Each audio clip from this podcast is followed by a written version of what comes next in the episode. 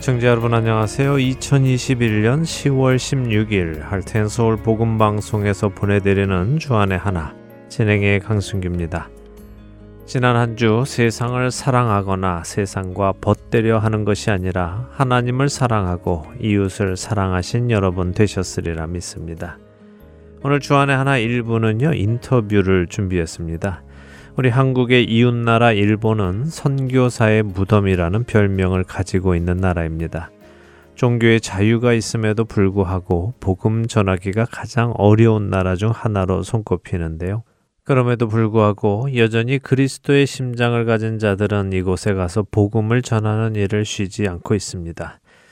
이 중 일본 도쿄 남쪽에 있는 치바현에는 미스바세계선교회라는 한국 선교사님이 세우신 선교회가 있습니다. 일본인들에게 예수 그리스도를 전하고 일본인들을 위한 교회를 세우며 맡겨진 사명을 잘 감당하고 있는 선교회인데요. 최근 이 미스바세계선교회가 하나님의 은혜로 선교회 주변의 땅과 건물 매입 계약을 맺게 되었습니다. 이제 이곳에 선교센터를 세워 일본을 향한 선교사들을 훈련시켜 파송하여 일본 각 지역에 예수 그리스도의 복음이 전해지고 교회를 세울 꿈을 품고 사역하고 있습니다. 오늘 이 미스바 세계 선교회의 대표를 맡아 사역하고 계시는 안재현 선교사님을 연결해서 이야기를 나누려고 합니다. 인터넷으로 녹음을 해서 음질이 다소 좋지 않음을 양해해 주시기 바랍니다. 찬양 한 곡 들으시고 안재현 선교사님과의 인터뷰로 이어드립니다.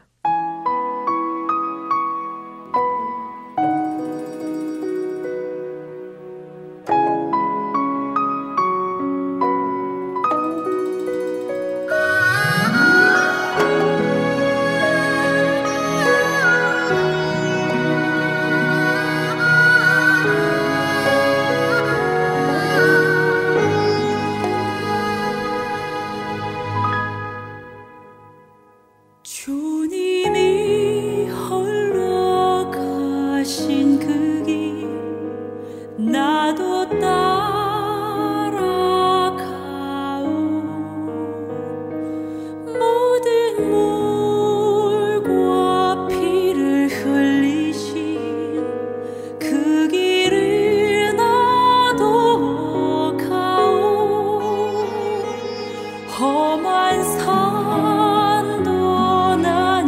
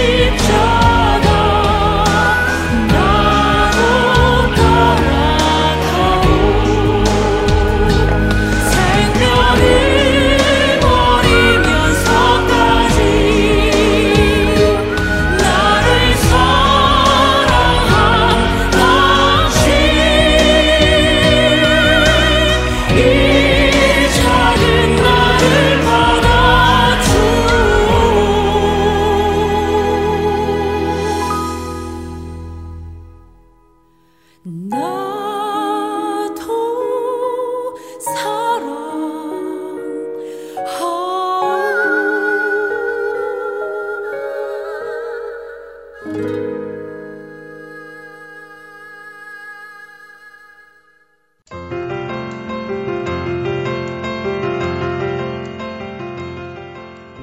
안녕하세요, 선교사님. 안녕하세요. 예, 반갑습니다. 반갑습니다. 아유, 한 몇 년 만에 뵈요. 예, 그렇죠. 예, 아유. 기회 되면 또 가서 뵈면 좋겠습니다. 네, 좋습니다. 네. 건강하게 계시고 잘 사역하고 계셔서 너무 감사하고, 예, 그 척박한 일본에서 이렇게 선교해 주시니 참 감사한다는 말씀 먼저 전해드립니다. 그래도 한 6년 전, 그때 이제 저희 방송에서 2주에 걸쳐서 우리 안선교사님 인터뷰하면서 하고 계시는 사역, 또 어떻게 일본에 선교 가시게 되셨나 이런 이야기들 나눴었는데, 또 안선교사님 처음 듣는 분들도 계실 텐데, 일단 본인 소개를 좀 해주시죠. 네. 예, 저는 안재현이고요. 이제 1972년생입니다. 이제 49살. 예. 네, 뭐 얼굴을 뵙고 인사하지 못하니까 제가 예. 나이를 또 말씀드리고요. 예. 이제 아내 김태령 선교사 그리고 큰아이가 중학교 3학년 네. 안나 여자아이고요. 네. 그리고 중학교 1학년 이제 남자아이 안예준 네. 이렇게 내 식구가 일본에 12년 전에 네.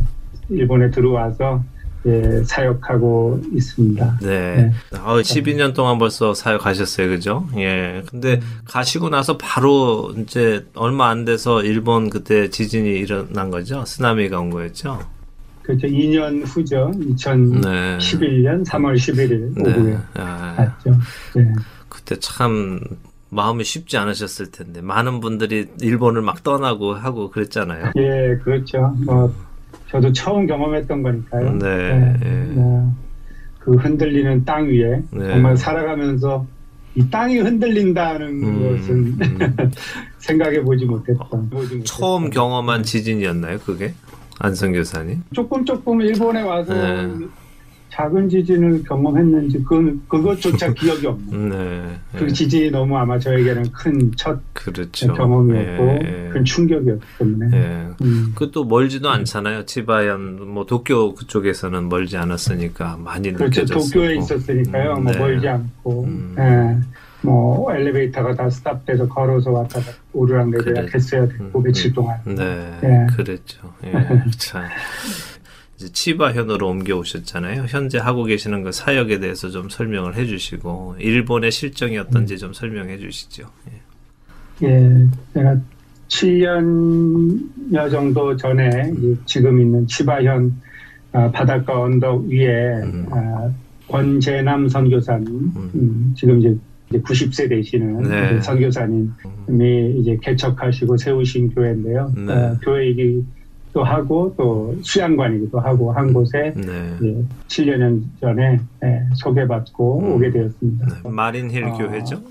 예, 마린힐 교회의 협력 선교사로 일본 교회고요. 네. 현재 담임 목사님이 계시지 않아서 네. 제가 선교사로서 담임 목사 부재 중인 자리를 네. 섬기고 있습니다. 물론 이제 일본인 담임 목사님 교단의 대리 목사님이 마가타 목사님이라고 하는 분이 총 책임을 맡고 계시고 네. 저는 한 달에 한 3번 네. 주일 설교와 수요 예배 등등 또 성도님들 함께 신앙생활하고 있습니다. 네. 예. 예.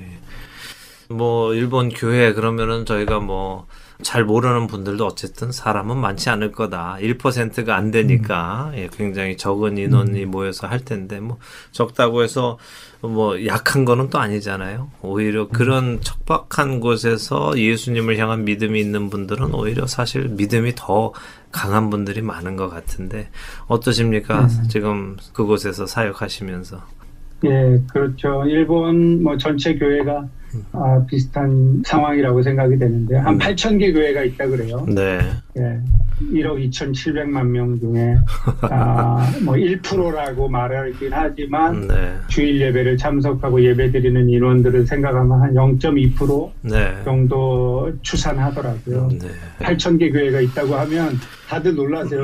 교회가 많다. 그러게요. 네, 예, 맞습니다. 예. 네, 한 교회마다 평균 숫자는 뭐 20명, 30명. 예. 근데 그 8,000개 교회 중에 한 1,000개가 목회자가 안 계세요. 후임자들이 없고 헌신자들이 없고 신학생들이 계속해서 부족 현상이 생기면서 신학생들이 나오지 않는다는 건 교회의 젊은 층들이 없다는 얘기잖아요. 네. 그런 뭐 또 청년들이나 또 활성화되는 교회들도 있긴 하지만 그게 이제 교회 일본 전체적으로 커버하기에는 아직 미약한 상태고요. 네. 그런 현실 속에 교회의 상태입니다. 그럼에도 불구하고 생명은 크고 작은 것에 있지 않고 생명이 있느냐 없느냐에 달려있는 거니까요. 아멘. 그럼에도 불구하고 일본 교회에 하나님의 주신 생명이 분명하게 있고 곳곳마다 살아서 네. 아주 활짝 꽃은 아직 피진 못했지만 잠겨져 있는 것 같지만 네. 그러나 그 안에서 생명력을 잘 지키고 있는 또 하나님의 때에 그것이 폭발적으로 꽃이 필 거라고 믿고 신뢰하면서 하루하루 살아가 보고 있습니다. 네.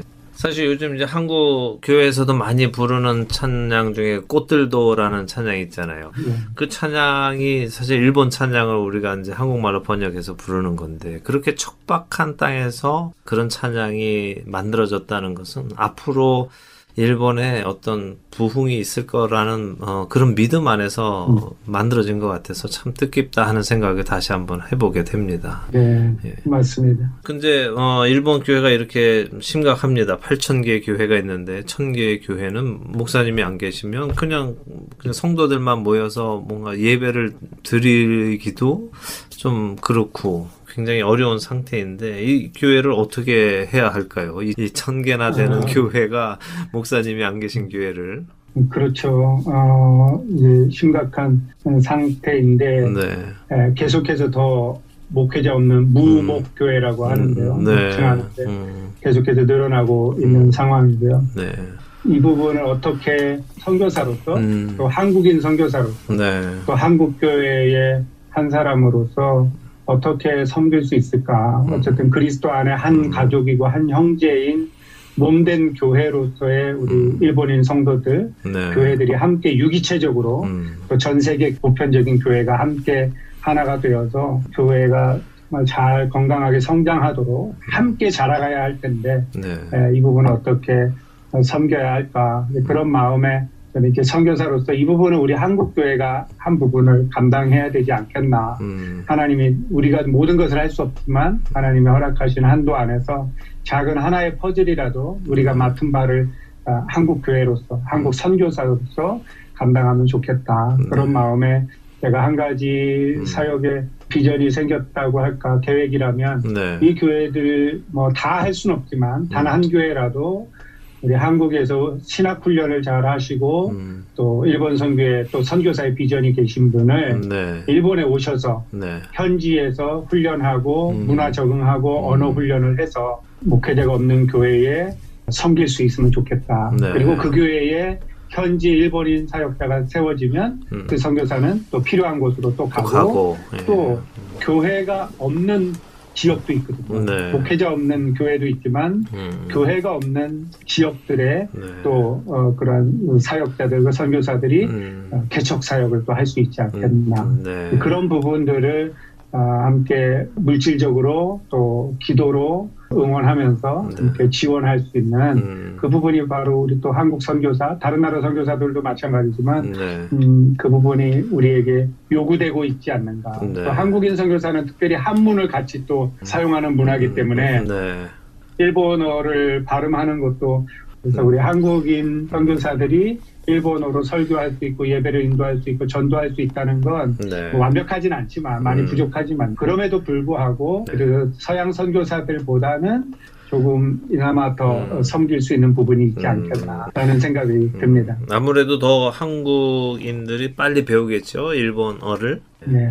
그런데 말씀하신 것처럼 한국 선교사들이 들어가서 직접 배우면, 그러니까 한국에서 일본어를 배워가든가 다른 나라에서 배워가는 것보다 실제적으로 일본에 가서 배우면 훨씬 빨리 배울 수 있고 정확하게 배울 수 있을 것 같아요. 그렇죠. 네. 아, 뭐 언어는 단순히 말을 앵무새처럼 배우는 의미보다 그 속에 다 들어있는 네. 그들의 삶의 전체인 문화가 녹아들어 있는 겁니다. 그 땅을 밟고 그들이 먹는 음식을 먹고 그 나라의 기후 속에서 날씨와 변화와 모든 천재지변 속에서 네. 그 언어들을 네. 문화와 함께 습득해가는 것이 가장 그렇죠. 중요하지 않겠나. 예, 예. 이제 그런 훈련을 시켜서 목회자가 없는 교회에 보내시고 또 교회가 없는 곳에 보내서 교회를 개척하는 그런 꿈을 꾸고 계시는 거죠 지금. 예. 네, 네. 네, 그걸 하기 위해서 이제 여러 가지 많은 것들이 필요할 거 아닙니까? 뭐 장소도 필요할 테고. 또 여러 가지 물질도 필요할 테고 인력도 필요할 테고 할 텐데요. 네, 그렇죠. 네, 저는 그런 생각이 들었어요. 저는 이제 하나님의 나라의 군사로 부름받은 군인이라. 네, 네. 그렇다면 부르신 국가와 그 최고 통치자가 네. 책임지실 것이다. 아멘. 예. 이 일을 하나님이 그렇죠. 원하시고 기뻐하시는 일이라면 네. 저희는 잘 수종들 뿐이고 네. 모든 자원은 하나님께서 때에 맞춰서 아멘. 우리가 네. 원하는 시간과 우리가 원하는 대로 주시는 것이 아니라 하나님 나라의 편에서 네. 필요한 만큼 때마다 시마다 공급해 주시라고 믿고요. 네. 지금 이 시점에 또 이렇게 인도하심을 받는 가운데 지금 있는 장소에 교회 주변 바로 옆에 붙어있는 토지와 건물이 자그맣게 하나, 땅은 한 280평 되고 네. 건물은 2층짜리 집 한 채, 30평짜리 집 한 채가 있는데 네. 그래서 이제 계약하게 되었습니다. 오, 그래서 거기에서 네. 우선은 훈련을 받고 누군가 와서 함께 살려면 네. 거처가 필요하니까요. 그렇죠. 네. 예. 그 거처를 마련하는 것이 우선은 좀 필요하겠다. 그래서 살 수 있는 공간만 있으면 어떻게든 네. 거기서 문화훈련, 언어훈련 함께 또 신앙을 통해서 선교사로서 함께 자라갈 수 있지 않겠나 네. 그런 생각에 계약을 했고요. 예. 그 부분을 또 그동안 쭉 이제 한 40여 년 권재남 선교사님 또 한국의 이수 권사님이라고 이 미스바 선교회를 섬기신 권사님이 계신데 네. 이 두 분들 또 많은 미스바 선교회 회원 권사님들 성도님들의 정신을 이어받아서 네. 네, 모든 걸 제가 이제 좀 책임을 지고 의무를 하면서 이 사역을 지속해 나가려고 하고 있습니다. 네. 다행히 정말 감사하게 그 주변에 집들이 나왔네요. 안 나오면 그것도 문제가 아닙니까? 그럴 수도 있겠죠. 다른 지역에 장소들도 있겠지만 네. 또 마침 우리 마린힐 교회, 그렇죠. 일본 교회에 네. 바로 붙어있는 토지와 네. 건물이 바로 나와 있어서 네. 같이 일본 교회와 선교회가 함께 협력하면서 파트너십으로 형제로서 예, 예. 교회는 교회로서 성장하고 선교회는 선교회로서 한 교회에 국한하지 않고 네. 일본 교회의 다른 지역들 또 다른 사역들을 함께 섬길 수 있지 않겠나. 네. 그 모든 이제 미스바 선교의 자원은 한국 본국이나 이렇게 미국에 사시는 크리스찬들이나 다른 나라 선교사 후원을 통해서 네. 네, 선교 단체가 운영되는 것에 대해서 네. 생각하고 있습니다. 예. 네. 이제 계약을 하셨으니까 이제 그곳을 사셔서 그곳에 이제 선교 센터를 지시는 거죠? 예, 예. 뭐. 하나님 허락해 주시는 만큼 벽돌 한 장이면 하나씩 예. 세워보려고 하고요. 네. 예, 그렇게 좀 세워지면 꼭 그 선교사 훈련뿐만 아니라 네. 거기가 이제 별장 지역이기도 하니까 네. 우리 사역자들, 목사님, 선교사님들이 사역을 하다 보면 특별히 일본에서는 눈앞에 보이는 열매들이 많이 보이지 않기 때문에 그쵸.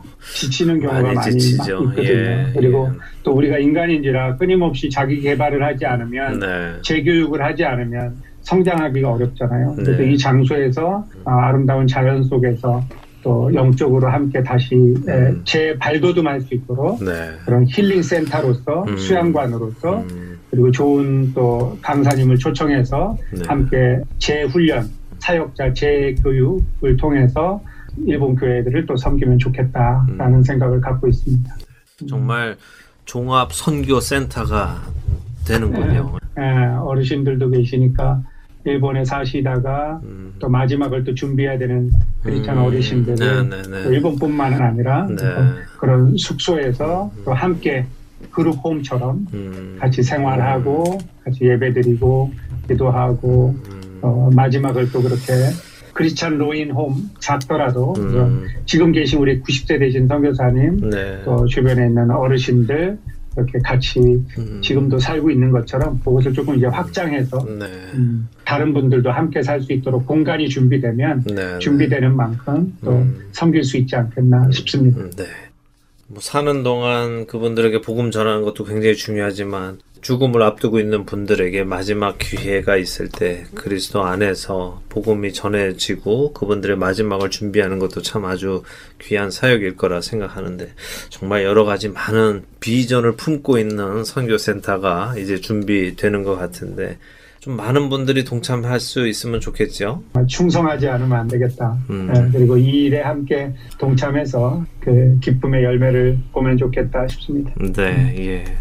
정말 많은 분들이 같이 동참해서 이 귀한 사역, 네. 특별히 일본의 영적인 부흥을 위해서 쓰임받는 것을 함께 경험하면 참 좋을 것 같아요. 예, 정말 필요하다고 생각합니다. 일본의 좀 영적으로는 굉장히 척박한 이곳에 필요한 사역자들을 교육시키고 그들을 교육시켜서 필요한 곳에 보내는 사역, 또 그 지역에 있는 목사님들 재교육, 또 그분들을 힐링 받을 수 있게 하시고, 또 지역에 있는 연세 있으신 분들 마지막을 주님 안에서 맞을 수 있도록 해주시는 사역, 많은 사역들이 있는데 또 최근에 또 다음 세대를 위한 사역도 또 시작하시게 됐다고 들었어요. 예, 크리스천 사회 가운데 어떻게 미래를 준비할까 생각하면 다음 세대를 키우지 않으면 결국 교회는 또 공동화 상황이 생기잖아요. 네. 지금 계신 노인 세대들이 젊을 때 그래도 교회에 헌신하고 섬기셨던 분들이 노인이 됐는데 네. 그 다음 20, 30년, 30, 40년 후에 그 노인들, 어르신들의 자리를 지킬 수 있는, 그 자리를 또 채울 수 있는 교회로 설 수 있는 건 지금 다음 세대를 길러내지 않으면 어렵지 않겠나. 그래서 저는 이제 지방 시골에 있다 보니까 이 다음 세대를 키우기 위해서 어떻게 해야 되나. 인구는 줄어가고 동네 주변에는 다 고령화돼서 아이들이 없는데 네. 거기에 기독교 인구까지도 없는 일본에서 꿈은 있지만 이게 쉽지 않겠다. 그래서 사역의 비전 가운데 다음 세대 사역 해놓고 가로치고 상황에 따라 어떻게 될지 모르겠다. 이렇게 제가 정리를 했는데 최근에 미국 LA에서 시작한 인터내셔널 온라인 기독교 학교가 개설이 됐어요. 아, 그래요? 그래서 그 부분을 이제 인도에 계신 선교사님, 또 미국에 계신 한국분들, 크리스찬들께서 네. 이 교육의 필요성, 선교지의 교육의 필요성을 절감하고 이 부분을 우리가 영리 목적이 아닌 우리가 비영리 목적으로 함께 다음 세대를 좀 전 세계적인 선교지의 자녀 아이들을 섬겨보자, 그런 취지로 설립이 됐고요. 이제 막 올해 9월, 지금 9월에 학기가 시작했습니다. 그래서 네. 일본의 이제 창구로서 이제 이사로 담당하게 됐고 이 부분을 이제 섬기게 됐어요. 제가 그래서 이 부분을 제가 지방에 있지만 온라인이기 때문에 일본 전역을 다 커버할 수 있는 거죠. 그렇죠. 마침 홋카이도에 초등학교 3학년 아이 둘을 홈스쿨을 하려고 했던 선교사님을 연결이 됐고 네. 그분들이 스스로 가르쳐야 밖에 할 수 없는 그런 상황이었는데 온라인 스쿨, 줌으로 실시간과 네. 녹화된 방송을 통해서 1학년부터 12학년까지 네. 미국의 교육을 그대로 받아서 공부할 수 있는 아직 주정부나 연방정부의 인가는 아직 나지 않은 상태지만 네. 앞으로 계속해서 그 부분도 채워갈 것이고 다만 내용적으로 기독교 교육이기 때문에 창조론에 입각한 기독교적 성경적 가치관과 세계관으로 우리 아이들을 길러내자. 네. 그것을 온라인으로. 그래서 세 가지 부류의 대상들을 생각하고, 첫째는 이제 전 세계에 흩어져 있는 선교사 자녀들, 교육에 어려움을 겪는 선교사 자녀들, 현지 학교를 다니면서도 네. 또 이 학교를 같이 병행할 수도 있는. 또 하나의 대상은 이제 선교지의 현지 아이들. 가난한 나라인 경우는 등록금을 낼 수 없기 때문에 그렇죠. 적은 비용이라도 그 비용도 낼 수 없는 아이들은 장학금 제도를 통해서 예. 우수한 아이들을 인재들을 길러 크리스찬 인재로 길러내는 것. 또 하나는 일반인들인데 기독교 교육을 시키고 싶고 영어로 교육시키고 싶은 일반 학생과 학부모들 네. 이렇게 세 부류의 대상을 하고 학교를 운영하려고 이제 시작을 했고 일본에서도 이제 스타트를 했습니다. 그래서 일본에 있는 바라기는 여러 교회들이 지역을 뛰어넘어서 인터넷만 된다면 어디서든지 학교 교육을 받을 수 있는 학교 명칭은요. 그레이스 글로벌 비전 스쿨 그래서 GGVS라고 하는 학교고요. 네. 크리스찬 스쿨입니다. 그래서 예. 미국의 기독교 국제 연맹 교육 연맹에 이제 가입돼 있는 멤버십이고 앞으로 인증 절차나 인가 절차나 의무 교육 인정 기관으로서 인증되도록 이제 그런 일들을 목표로 삼고 네. 진행하려고 하고 있습니다. 예.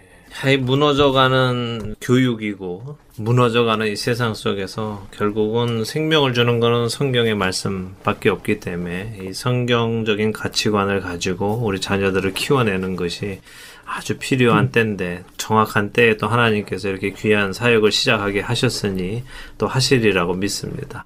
아, 네, 너무 감사하고 이 귀한 사역 이렇게 하시는 안성교사님 늘 뵈면 부럽습니다. 현지에서 이렇게 하시니까 참 너무 부럽습니다. 이번에 이 선교센터 이제 12월까지 계약금을 내셔야 되죠? 다 이제 돈을 내셔야 되는 거죠? 그죠? 예, 예, 예 잔금을 치르면 되고요. 네. 하나님께서 또 기적적으로 이렇게 또 채워주시고 계셔서 너무 감사하고, 네. 중요한 건 또 재정도 중요하겠지만, 네. 건물이 세워지고 하는 것은 하나의 물체잖아요. 그렇죠. 그 안에 생명력이 들어가고 살아서 하나님의 생명이 흘러가려면 무엇보다 영적인 자원들이 필요하다. 네. 가장 중요한 것은 기도다라는 생각이 들어요. 많은 분들의 기도로 동참해 주시고 네. 또 마음으로 동참해 주시고 또 하나님이 또 마음에 감동을 주시면 또 물질적으로도 섬겨주시면 저희가 정말 하나님 앞에 또 사람 앞에 부끄러움 없이 정직하고 깨끗하고 순결하게 잘 섬겨보려고 하고 있습니다. 아멘. 여러분들의 예. 많은 기도 또 이번에 이렇게 미국에 있는 우리 성도님들 그리스도의 몸된 교회로서의 한 분 한 분 성도님들과 함께 교제하게 돼서 너무 감사하고 네. 저는 한편으로 이 일이 하나님이 시작하신 일이고 이 부분에 있어서 저를 또 일꾼으로 부르셨다고 하는 것에 대한 감사한 마음이 있어요. 네. 하나님께서 이 귀한 사역의 생명을 살리는 일에 동참시켜 주시는구나. 네. 이 부분에 있어서 앞서 일하게 하시는구나.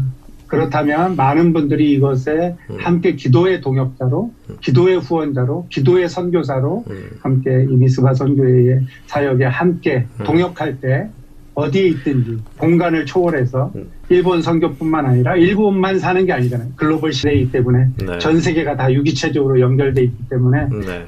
지구적 교회가 보편적 교회가 하나님의 나라가 또한 성장할 수 있는 좋은 기회가 되지 않겠나 싶습니다. 아멘. 예. 예. 귀한 하나님의 역사를 우리가 함께 이렇게 볼 수 있으면 좋겠습니다. 증인이 되기를 원합니다. 일본 선교 우리 사실 그들이 행한 걸 보면 우리는 밉지만 또 일본을 예수님께 인도할 수 있는 나라 민족은 우리 또 한인밖에 없을 거라고 생각합니다. 그게 가장 성경적인 실천이라고 생각돼요.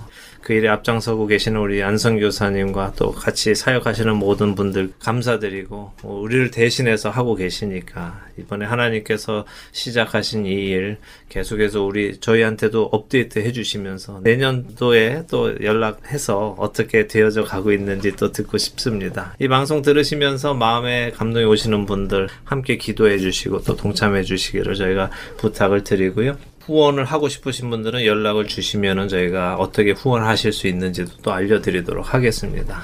선교사님 너무 감사합니다. 감사합니다. 예, 네. 앞으로 맡겨진 사역 잘 감당하시고 예수님의 이름을 존귀하게 드러내시기를 바랍니다. 마지막까지 잘 완주할 수 있도록 아멘. 참 네. 이런 사역들을 이렇게 인터뷰로 나누고 보면 저 자신을 돌아볼 때 하나님 앞에 한없이 죄송하고 부족한 한 인간인데 이 위대한 부르심 앞에 초청해 주시는 하나님의 은혜가 너무 감사할 뿐이고요. 부족함에도 불구하고 하나님이 가게 하시기에 한 걸음 한 걸음 잘 떼어보려고 하고 끝까지 잘 하나님 앞에 무엇보다 사역이 크고 작음의 문제가 아니라 하나님 앞에 거룩함과 깨끗함의 능력으로 주님 앞에 또 사람 앞에 부끄러움 없이 설 수 있도록. 어떻게 인간이기 때문에 부끄러움 없이 설 수 있겠어요. 하지만 그것을 목표를 향해서 달려갈 수 있도록 여러분 많은 기도와 지원을 부탁드리겠습니다. 여러분 사랑하고 축복합니다. 감사합니다. 감사합니다. 예, 감사합니다. 선교사님 인사드릴게요. 네, 안녕히 계십시오. 네. 예. 여러분과 함께 기도하는 1분 기도 시간으로 바로 이어드립니다. 오늘 1분 기도는요, 방금 인터뷰를 마치신 안재현 선교사님께서 인도해 주시겠습니다.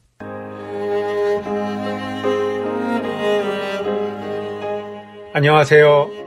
일본 치바현 마린힐 교회 협력 선교사로 섬기고 있는 안재현 선교사입니다. 오늘 1분 기도를 통해서 하나님의 마음에 합한 일본 선교를 위한 기도를 드리기를 원합니다. 기도 제목을 드리도록 하겠습니다.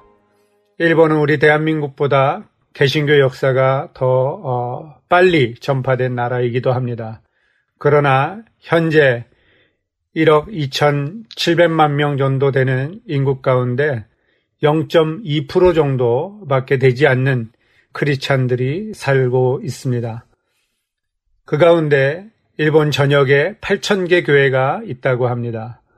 그 가운데서도 또한 1,000군데가 목회자가 없는 무목교회로 유지되고 있습니다.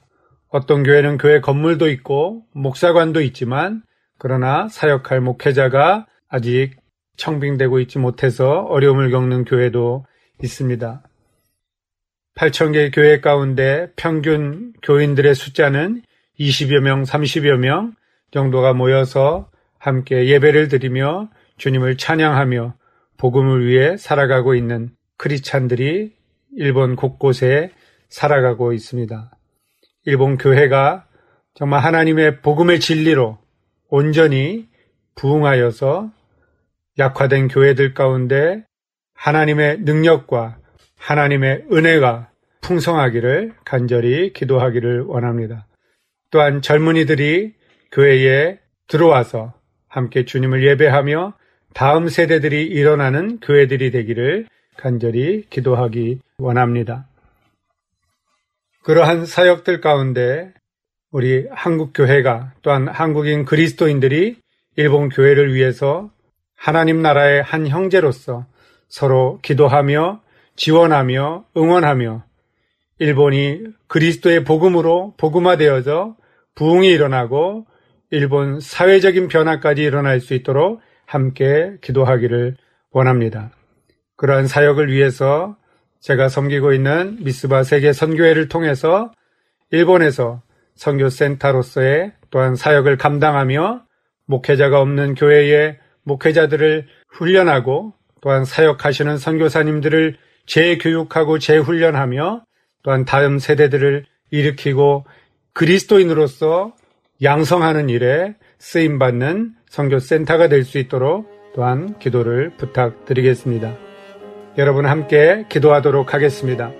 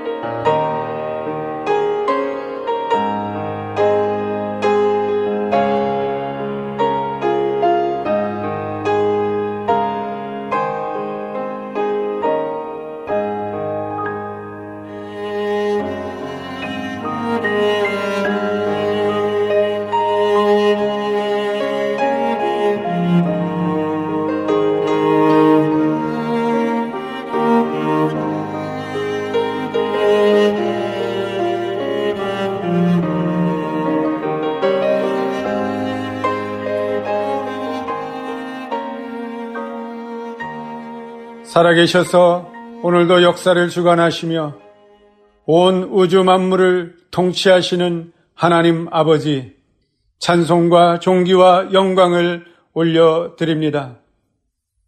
예수 그리스도의 보혈의 공로로 말미암아 죽었던 저희를 부활의 생명으로 함께하여 주시고 영원한 생명의 소망을 가지며 이 땅에서 주의 복음을 위해 사명을 감당케 하시는 주의 은혜에 감사를 드립니다. 수많은 나라들 가운데 일본이라고 하는 이 한 나라를 주님께서 또한 인도하시며 이 땅의 백성들이 신음하는 신음소리를 들으시며 주께로 돌아오기를 바라시는 하나님의 마음을 이 시간 함께 담아 주님 앞에 기도하기 원합니다. 1억 2,700만 인구 가운데 0.2%밖에 되지 않는 크리스찬 인구들 속에 8,000개 교회를 세워주신 하나님 아버지 앞에 감사와 찬송을 올려드립니다. 그럼에도 불구하고 1,000개의 교회나 목회자가 없이 영적 지도자가 부재 중인 상태로 예배를 드리고 있는 교회들을 불쌍히 여겨주시고 추수할 일꾼을 보내어주시며 또한 한국에서 신학교육을 잘 받은 주의 종들이 일본의 언어와 일본의 문화를 잘 교육받아 목회자 없는 교회에 겸손하게 예수 그리스도의 십자가의 사랑으로 섬길 수 있는 주의 동역자들을 보내어주셔서 그 일을 감당하며 또한 더욱더 나아가 일본인 그리스도인들이 일어나 일본 목사들이 사역자들로 일어나서 그 교회들을 끝까지 감당하며 대대로 그리스도의 복음을 증거하는 몸된 교회로 설 수 있도록 주여 은혜를 더하여 주시옵소서. 교회의 젊은이들이 보이지 않고 어린아이들의 소리가 들리지 않는 많은 교회들이 있습니다. 다음 세대들을 일으켜주시고 성경적 세계관으로 기독교적 세계관을 가치관을 가지고 이 땅에서 일본의 그리스도인으로서 성장할 수 있는 자녀들을 일으켜 주시옵소서. 일본의 많은 선교사님들, 사역자들 많은 시간들을 헌신하며 사역하지만 눈에 보이는 열매가 보이지 않아 낙심하고 있는 선교사님들 위해 하나님의 신령한 은혜와 공급하시는 은총으로 말미암아 새 힘을 얻게 하여 주시고 다시 한번 주님께서 가라고 하신 그 사역지로 달려나갈 수 있는 은혜를 더하여 주시옵소서. 그 사역들을 감당하기 위해 미스바세계선교회 선교센터로 주님께서 인도하시는 줄 믿사오니 그 일에 저희들이 충성하여 수종들게 하여 주시고 모든 필요한 것들은 주님께서 공급하여 주심으로 오직 하나님의 영광과 존귀와 그리스도의 복음만을 나타내는 그러한 사역이 될 수 있도록 주여 은혜를 더하여 주시옵소서. 함께 기도하는 이 기도가 하나님이 기뻐하시는 기도가 되게 하여 주시고 우리가 원하는 대로 응답받는 것이 아니라 하나님께서 원하시는 대로 이루어지시는 것을 저희들이 감사함으로 받아들이는 믿음의 사람들 되게 하여 주시옵소서. 감사와 찬송과 존귀와 영광을 하나님께 올려드리옵고 우리 주 예수 그리스도의 이름으로 기도하옵나이다. 아멘.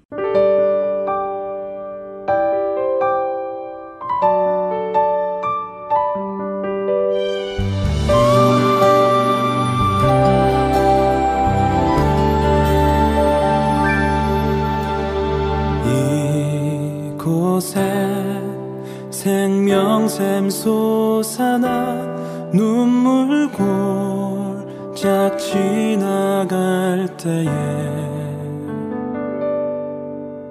멋잖아 열매 맺히고 웃음소리 넘쳐나리라.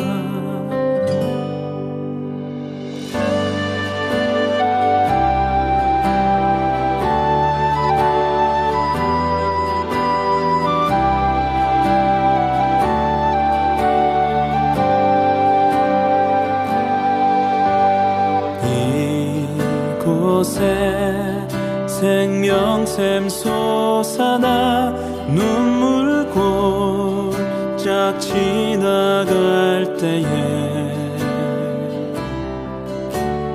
멋잖아 열매 맺히고 웃음소리 넘쳐나리라.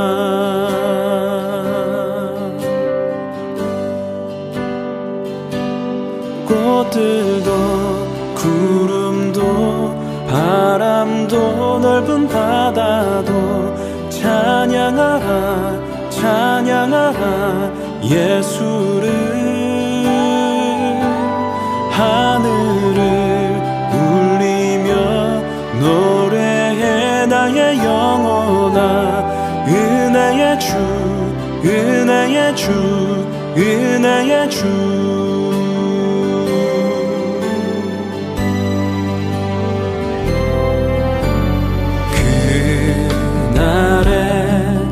하늘이 열리고 모든 이가 보게 되리라 마침내 꽃들이 피고 영광의 주가 오시리라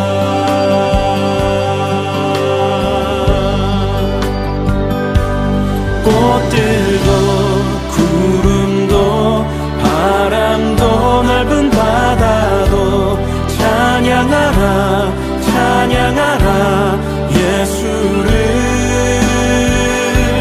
하늘을 울리며 노래해 나의 영혼아 은혜의 주 은혜의 주 은혜의 주 꽃들도 구름도 바람도 넓은 바다도 찬양하라 찬양하라 예수를 하늘을 울리며 노래해 나의 영혼아 은혜의 주 은혜의 주 은혜의 주 꽃들도 구름도 예수를 하늘을 울리며 노래해 나의 영혼아 은혜의 주 은혜의 주 은혜의 주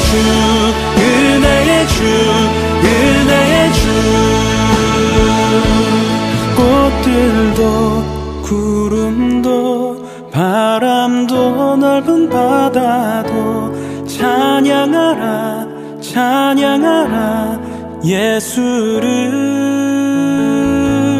하늘을 울리며 노래해 나의 영혼아 은혜의 주 은혜의 주 은혜의 주 꽃들도 구름도 바람도 넓은 바다도 찬양하라 찬양하라 예수를 하늘을 울리며 노래해 나의 영혼아 은혜의 주 은혜의 주 은혜의 주 은혜의 주 은혜의 주 은혜의 주 은혜의 주 은혜의 주 예수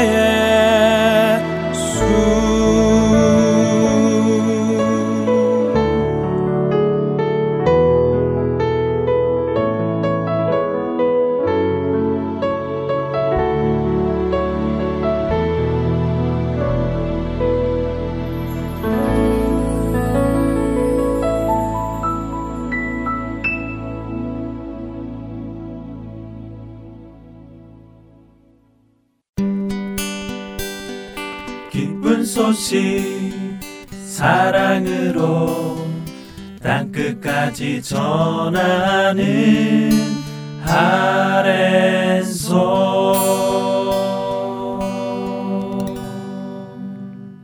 누가 복음을 공부하는 시간입니다. 누가의 복음으로 이어드립니다.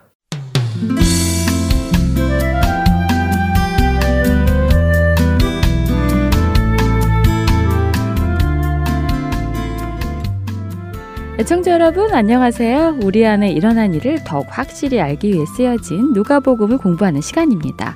누가의 복음 진행의 함혜진입니다. 네, 여러분 안녕하세요. 강승규입니다. 지난 시간에는 누가복음 7장 마지막 부분에서 바리새인 시몬과 옥합을 깬 여인의 이야기를 보았습니다. 네.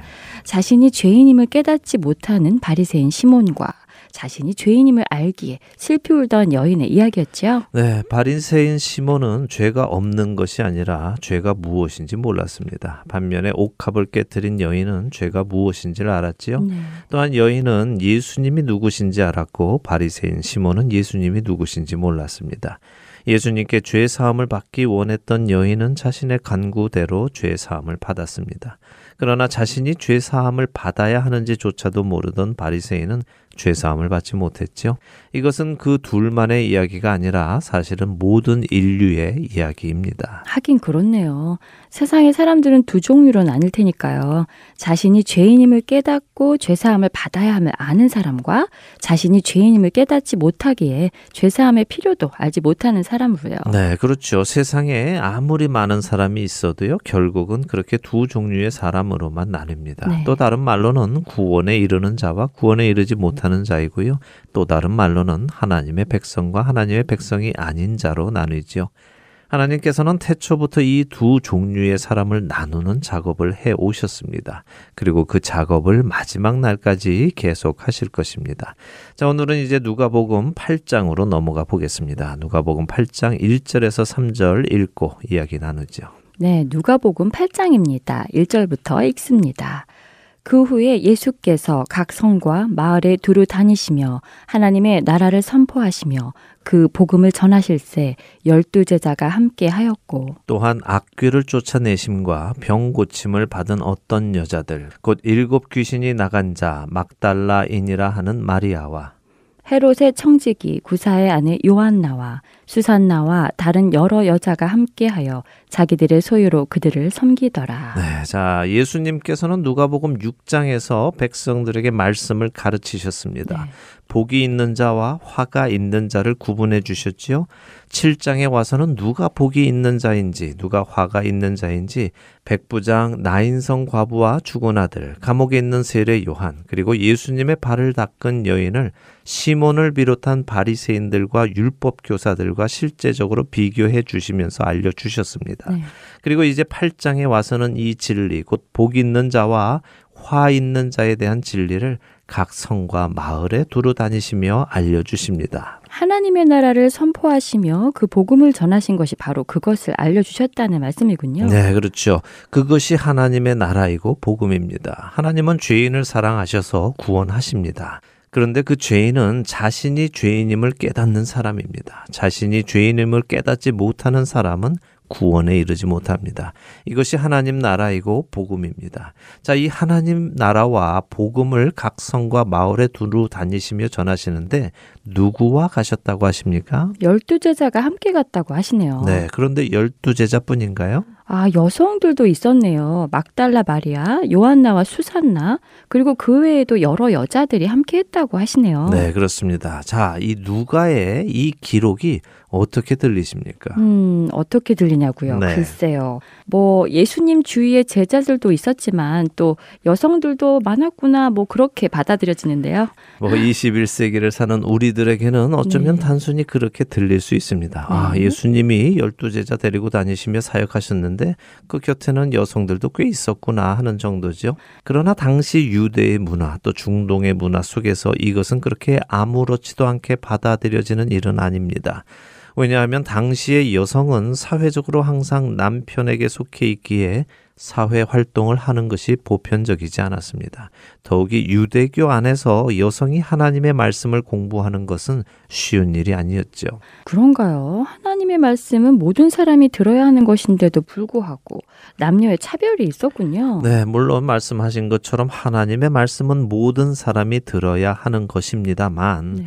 성경 안에서 보면 질서라는 것이 있습니다. 하나님께서 처음 에덴 동산에서 아담에게 말씀을 주셨고 말씀을 주신 후에 하와를 창조하셨습니다. 그래서 하나님의 말씀을 하나님으로부터 아담, 아담으로부터 하와로 전달되어져야 하는 질서가 생겼죠. 그런데 죄가 들어올 때는 그 반대로 들어왔죠? 그렇네요. 죄는 뱀에게서 하와, 하와에게서 아담으로 전달되었네요. 거꾸로 갔군요. 네, 그것을 성경적인 표현으로 순리를 영리로 바꾸었다 하는 것입니다. 순리는 하나님으로부터 아담, 아담으로부터 하와였습니다. 그런데 영리는 뱀으로부터 하와, 하와로부터 아담이죠. 이런 관점에서 유대의 랍비들은 남자들만 말씀을 공부를 했고요. 여성의 말씀 공부를 그리 환영하지는 않았습니다. 네.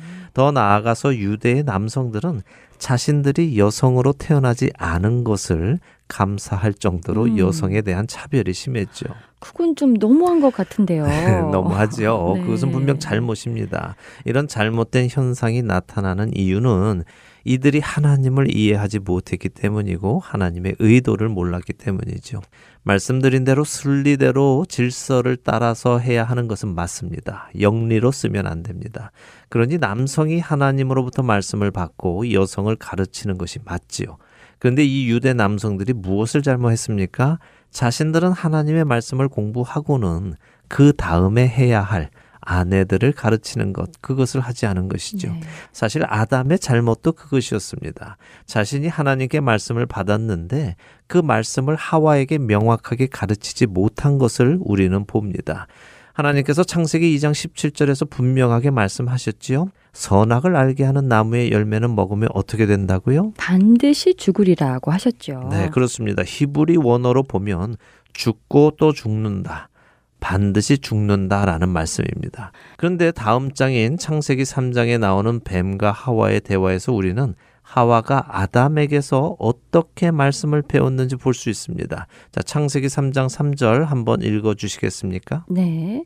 동산 중앙에 있는 나무의 열매는 하나님의 말씀에 너희는 먹지도 말고 만지지도 말라. 너희가 죽을까 하노라 하셨느니라. 그렇네요. 반드시 죽을 것이라는 하나님의 말씀이 올바로 전달되지 않았네요. 네.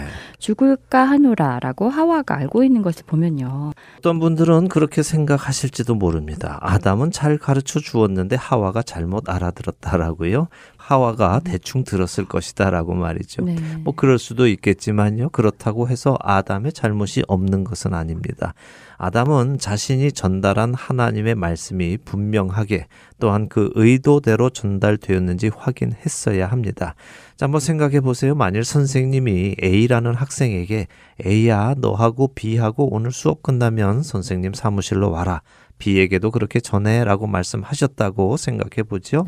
수업이 끝나고 선생님 사무실에 A라는 학생이 왔습니다. 그런데 B라는 학생은 없습니다. 선생님이 물어보세요. A야, B는 어딨니? 그런데 A가 글쎄요 모르겠는데요 라고 대답을 하죠. 그래서 선생님이 다시 물으십니다. 내가 오늘 수업 끝나고 내 사무실로 오라고 전했니? 라고 물으시니 A가 대답합니다. 네, 전했습니다. 그러자 선생님이 다시 그래 수고했다. 그래서 B가 그러겠다고 했니? 라고 물으시니 모르겠는데요. 저는 선생님이 전하라고만 하셔서 전했을 뿐이에요. 라고 답을 한다면 A는 정말 말을 전하기만 한 것이지 선생님의 뜻을 전한 것은 아닌 것이죠. 선생님은 분명히 오늘 수업 끝나면 너와 B가 같이 오라고 하셨습니다. 그리고 B에게도 그렇게 전하라고 하셨죠. A는 선생님의 말씀을 제대로 감당하지 못한 것입니다. A는 가서 말만 전하는 것이 아니라 선생님이 오늘 너하고 같이 수업 끝나면 오라고 하셔서 같이 가자, 갈 수 있니? 라고 묻고 답을 받아서 B를 데리고 선생님께로 왔어야 합니다. 그렇죠. 말을 전했다고 해서 자기 책임을 다한 것은 아니죠. 아니죠. 전달자의 의도를 명확히 이해하고 이행해야 하는 것입니다. 네. 하나님께서는 아담에게 말씀 전달을 요구하신 것이 아니라 말씀을 듣고 하와에게도 그 말씀을 가르쳐서 하와와 함께 그 말씀대로 살아가기를 원하신 것이죠. 아담은 그 사실을 깨닫지 못했고 실패했습니다. 유대인들도 마찬가지입니다. 그들은 자신들이 하나님의 말씀을 배워서 자신들의 반쪽인 아내들을 가르치고 그 아내들과 온전하게 하나님의 말씀 안에서 살아가야 했습니다.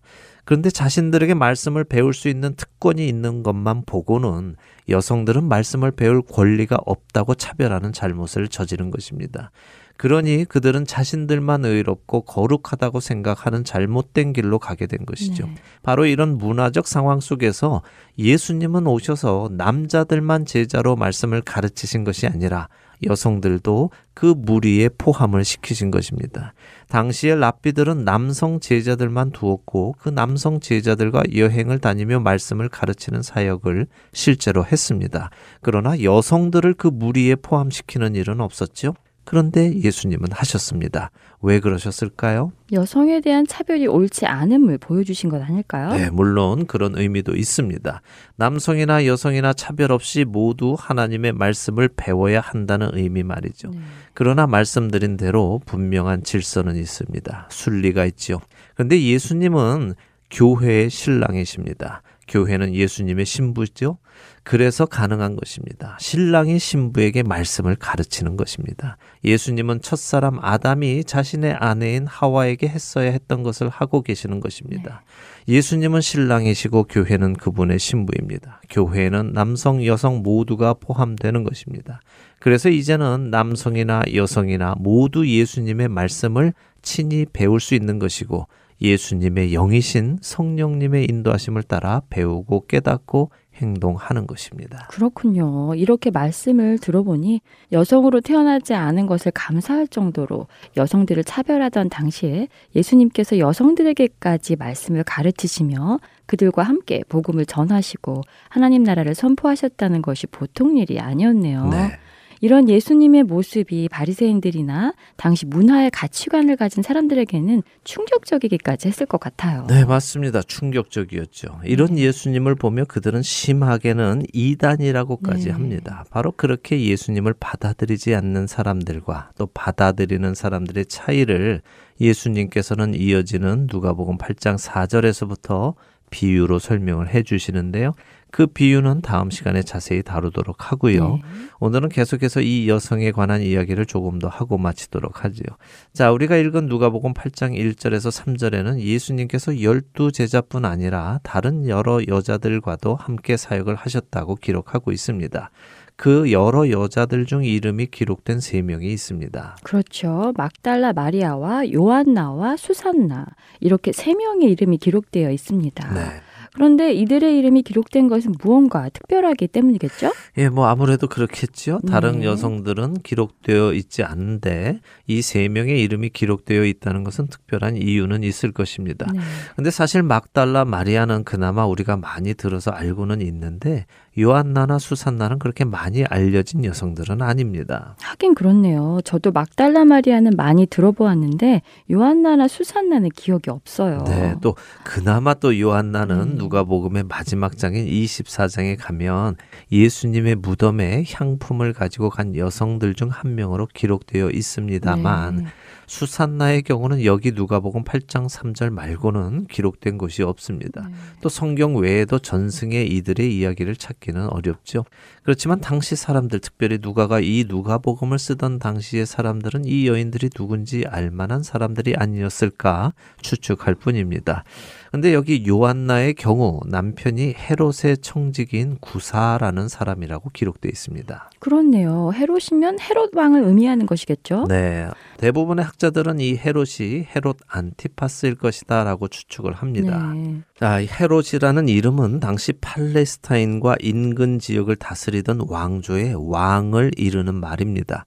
그중 이 헤롯 안티파스는 갈릴리 지역의 분봉왕으로 세례 요한을 잡아 가둔 왕이지요. 또 훗날에 예수님이 십자가에 달리시기 전에 예수님을 신문하기도 하는 자입니다.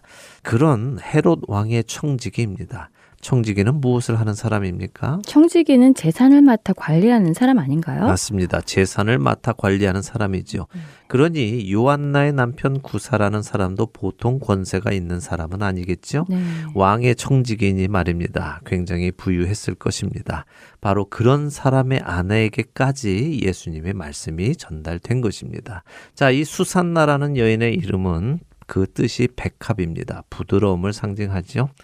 여기 누가가 이렇게 3 여인, 막달라 마리아, 요한나 그리고 수산나의 이름을 기록해 놓은 것은 아마도 이 여인들이 재정적으로 부유했었기 때문이 아닐까 생각됩니다. 그렇게 추측할 근거는 이어지는 구절에서 이 여성들이 자기들의 소유로 그들을 섬기더라 라고 기록했기 때문이죠. 그럴 수 있겠네요. 하긴 예수님과 12제자들이 다니려면 경비도 만만치 않았을 테니까요. 네, 그렇겠죠. 12명이 하던 직장도 다 그만두고 지금 예수님을 쫓고 있으니 수입이 있는 것도 아니고요. 그렇다고 예수님이 기적을 일으켜서 필요한 돈을 다 충족하시지도 않으셨겠죠. 뭐 물론 중간중간 필요한 것은 물고기 입에서 나오게도 하셨지만 말입니다. 그렇다면 그 경비는 누군가의 헌신으로 채워지는 것이죠. 그리고 성경은 이 여인들이 그 중에 어느 정도를 담당했다는 것을 기록하고 있는 것입니다.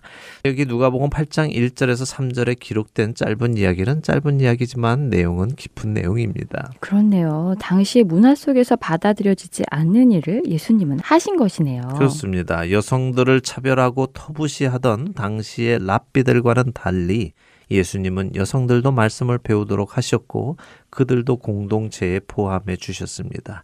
이 여성들은 자신들의 소유를 들여서 예수님께서 하나님 나라를 선포하시고 그 복음을 전하시도록 도왔습니다. 자, 성경은 예수님이 교회의 남편이시고 교회는 예수님의 신부라고 말씀드렸죠. 또한 예수님께서 여성들도 포함해서 남성들과 함께 가르치시는 이유는 그들이 합쳐서 예수님의 신부이기 때문이라고 말씀드렸습니다. 자, 그런 아내된 교회, 특별히 여성들은 자신들의 본래의 목적, 곧 하나님께서 아담을 도울 배필을 만들어 주셔서 아담이 하나님께서 맡기신 일을 잘 해낼 수 있도록 하신 그 목적을 이루어 가고 있는 것이죠. 정말 그렇네요. 여성들이 예수님께서 하나님께서 맡기신 사역을 잘 감당하시도록 돕는 배필의 역할을 감당하고 있는 것이네요. 네, 그렇습니다. 물론 예수님이 누구의 도움이 필요한 분은 아니십니다. 도움이 없이는 그 일을 감당하지 못하시는 것도 아니죠. 그러나 이렇게 여성들이 예수님의 사역을 돕는 것을 보여주심으로 에덴의 회복, 처음 하나님께서 사람을 지으셨던 그 목적에 맞게 살아가는 모습을 보여주시는 것입니다. 이렇게 예수님은 예수님의 신부, 남성과 여성을 모두 포함하시고는 그들을 가르치시고 함께 동역하며 하나님 나라의 일을 이루어 가십니다. 이런 예수님을 많은 사람들이 따르기 시작하는데요. 그런 그들에게 예수님께서는 무슨 말씀을 해주실까요? 다음 시간에 자세히 보도록 하겠습니다. 네, 믿는 자와 믿지 않는 자의 차이를 비유로 설명해 주셨다고 아까 말씀하셨는데 그 말씀을 공부하겠네요. 한 주간 말씀을 미리 읽어보면 도움이 될 것 같아요. 예수님께서 우리 여성들도 제자로 불러주셨다는 것이 참 감사하게 생각되는 오늘 시간이었습니다. 우리 여성들에게 주어진 역할을 잘 감당하는 우리 모두가 되기를 바라며 누가의 복음 오늘 시간은 여기에서 마치도록 하겠습니다. 네, 저희는 다음 주에 뵙겠습니다. 안녕히 계십시오. 안녕히 계세요.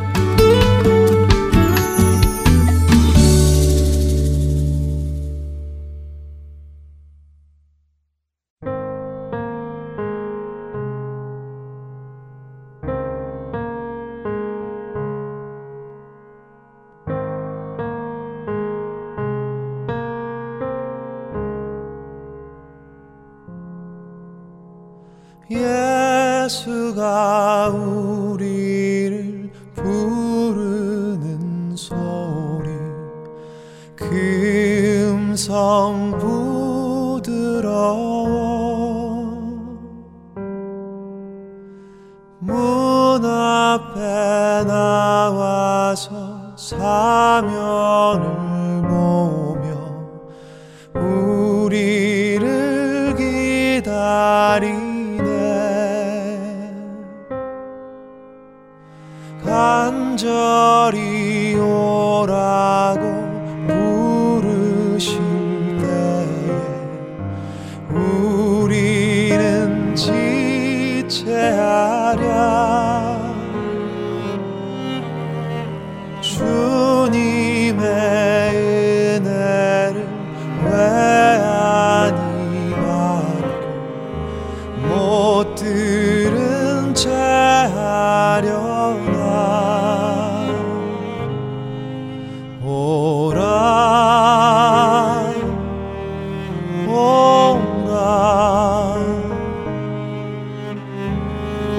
방황치 말고 오라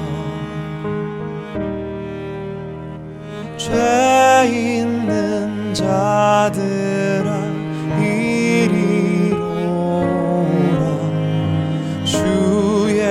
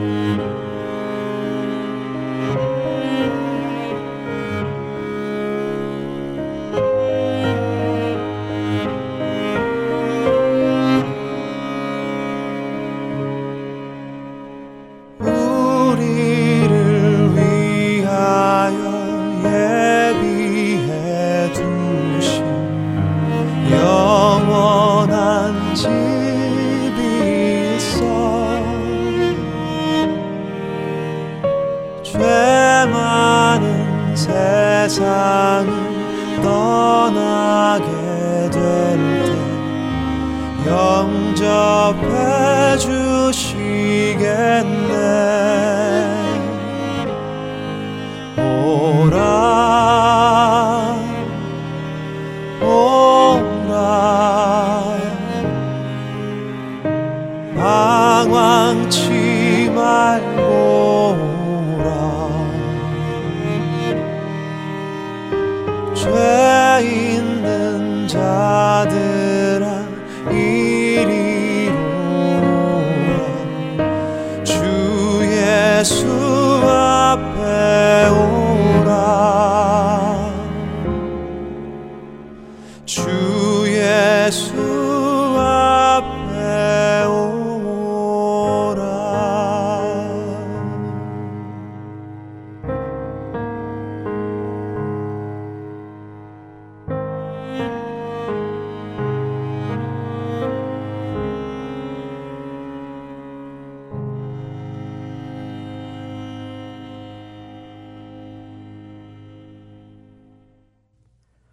주안의 하나 마칠 시간입니다. 한 주간도 우리 주 예수 그리스도의 복음의 소식이 온 땅에 퍼져나가도록 쓰임받으시는 저와 애청자 여러분이 되시기를 소원하며 오늘 주안의 하나 여기에서 마치도록 하겠습니다. 함께해 주신 여러분들께 감사드리고요. 저는 다음 주 이 시간 다시 찾아뵙겠습니다. 지금까지 구성과 진행의 강승기였습니다. 애청자 여러분 안녕히 계십시오.